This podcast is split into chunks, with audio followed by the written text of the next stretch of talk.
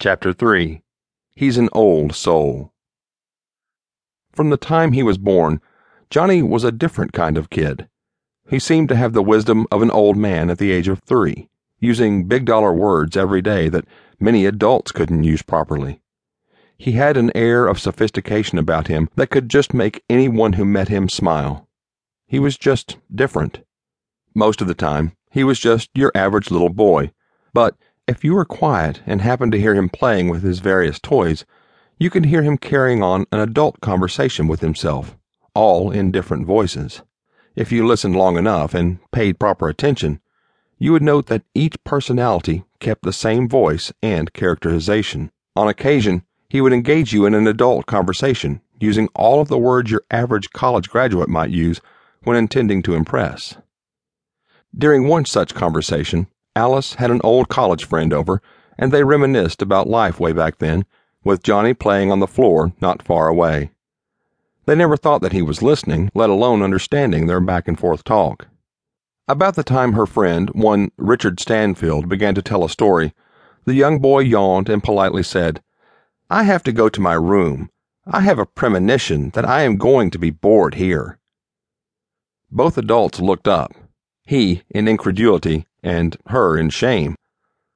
While his mother admonished him for being so abrupt and honest, Richard, now a college professor, was taken with the fact that a six year old could use that phrase in proper context. After the boy left the living room, the teacher told her, Your son is an old soul. She nodded and agreed that her son was different. Then Richard shook off her casual agreement. No, ma'am. There are a lot of books out there that discuss children who talk about previous lives. Lots of them. Has Johnny ever talked about things that happened a long time ago? Alice paused a few seconds. Well, now that you mention it, he has spoken many times about his old family.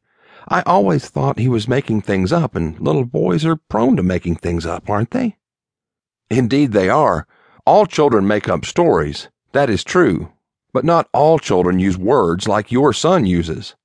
I have just finished reading several books on this subject, and with your permission, I'd like to have a talk with Johnny. If he will allow it, of course. I doubt that in all of my life I've been told to kiss off more eloquently. The two talked a bit longer before she told him that they would have to talk to her husband first. Stanfield agreed wholeheartedly. By all means, we must have all parties involved agree. She could tell that he was excited to proceed. She asked Richard if he could wait just a bit longer and her husband would be home, and she hoped that he would agree. As they sat down to talk, Roger Wells was more than interested in the conversation, having been briefed by his wife. Johnny and Mike were outside, most likely in their hideout playing some game. Alice says some book you've read can explain the stories our Johnny tells. Can you tell me exactly what you mean?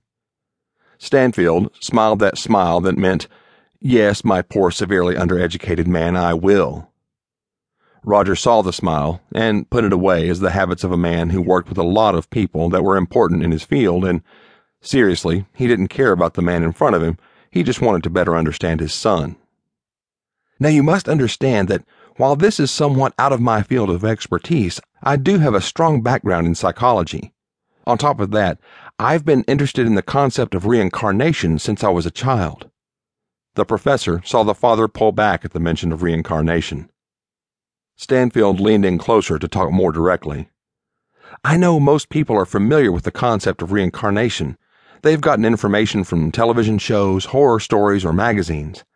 The idea of reincarnation has been around since before Socrates was born in 470 BC. It comes from the Latin and literally means entering the flesh again. Nearly every culture since has recorded some kind of recognition of it occurring. The Greeks had a different term for it that translates into English as transmigration of the soul. Don't worry, you aren't the only person who tends to think of it as less than credible. Any questions so far? Stanfield sat back, hands together, fingers interlaced. He watched as the parents looked at each other silently for a few moments. Roger gave his wife a final look and then nodded in a way that simply said, Continue. Stanfield nodded back and began again. Alice and I talked earlier today, and I made mention of Johnny's being an old soul. The concept of that is from the ancient idea that there were a limited number of souls in the universe. Of course, most churches would now argue that thought process, but back then, this was all new to them.